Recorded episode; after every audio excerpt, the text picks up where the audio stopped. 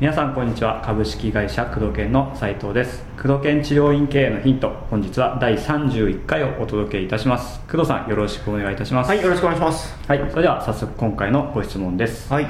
グループ経営に必要な考え方、はい、スタッフさんへの、指導の仕方など、教えてくださいと。グループ経営、その状態にもよるよね。一人先生がまずスタッフを雇っていてグループ展開するのか、一人先生がもう1店舗誰か雇ってやるのか、そのステージによってもだいぶ、変わってくるとは思うんだけれど、多分2店舗目3店舗目を出す時の話のことじゃないかなという、予想がつくけどね。その前提で言うならば、初めて出すんだったらさ、やっぱりいろいろ必要になるよね。一人でやってるとは別違うし、その因を自分が見ていないわけだから、基本的に違うもちろんね因もあるとは思うんだけど、その因もしくは会社の場合でもそうなんだけど、中小企業の場合でも全く同じなんだけど、一番モチベーション高くて一番責任がある人っていうのは社長なわけで、治療院の場合で院長さんなわけで、でその人が管轄して一番モチベーションがなくて一番知識があって一番スキルがあるから院長であって社長なわけだよね。その人が管轄しているから、その治療院が成り立っているっていう状態で部員展開をするのはちょっと難しいというか、だからナンバー2が育ってきて、その治療院をその、創始者でね、中小企業だったら社長、その院を始めた院長先生がいない状態で回るような院かどうかっていうのはすごく重要なポイントになってくるよね。その状態じゃないのに自分が力があって、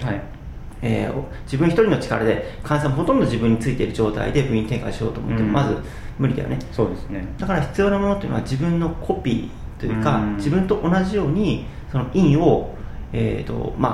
同じようなモチベーションだったりスキルで回せるような人、人材育成だったり管理、あとはナンバー2というのは基本的に1位の場合ナンバー2で経営をやったことがない施術者での1位だから、経営意識だったりその委員を回すときに必要なもの、また別の知識が入ってくるし、施術者としてのスキル、その知識とは別に経営視点、管理者としての知識が必要になってくるから、そういったものが分かる人だよね。箱とかね、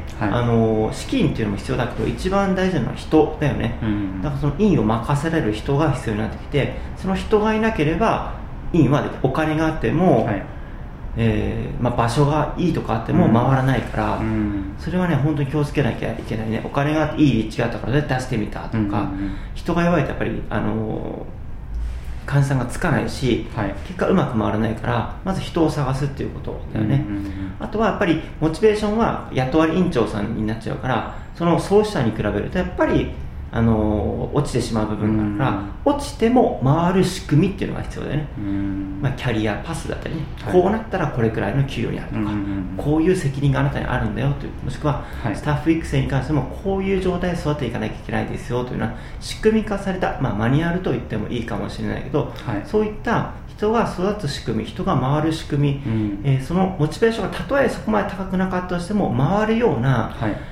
雇われ院長で回るような仕組みがなければ部員転換はできないよね。だから多くの一人先生とか、もしくは数人雇ってらっしゃる先生が部員転換できない、もしくは、できたとしてもすぐダメになる、うまくいかないのはそこに原因があるんでね。仕組みと人だよね。それさえうまくいけば、あとはなんとかなるでしょうというところがあると、いろいろ見てて。そうですね。でも今工藤さんがおっしゃったように、その一人でいる時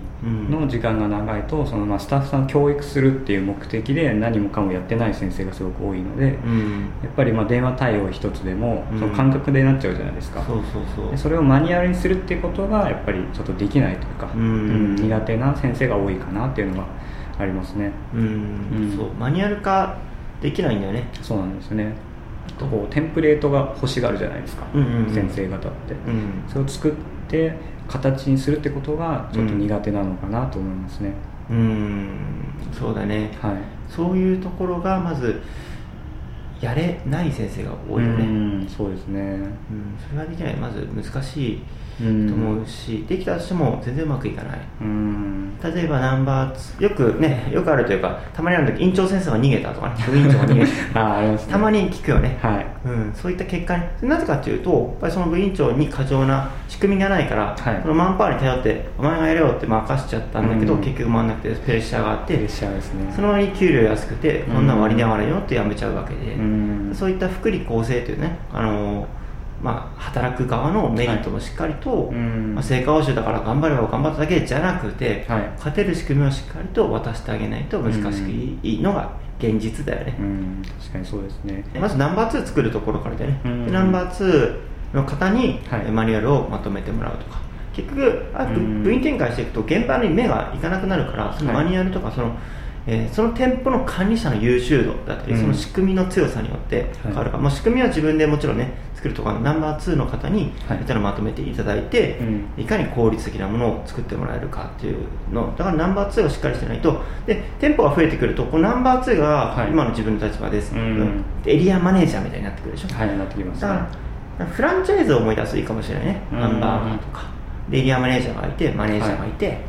上に人がいて社長がいるみたいな、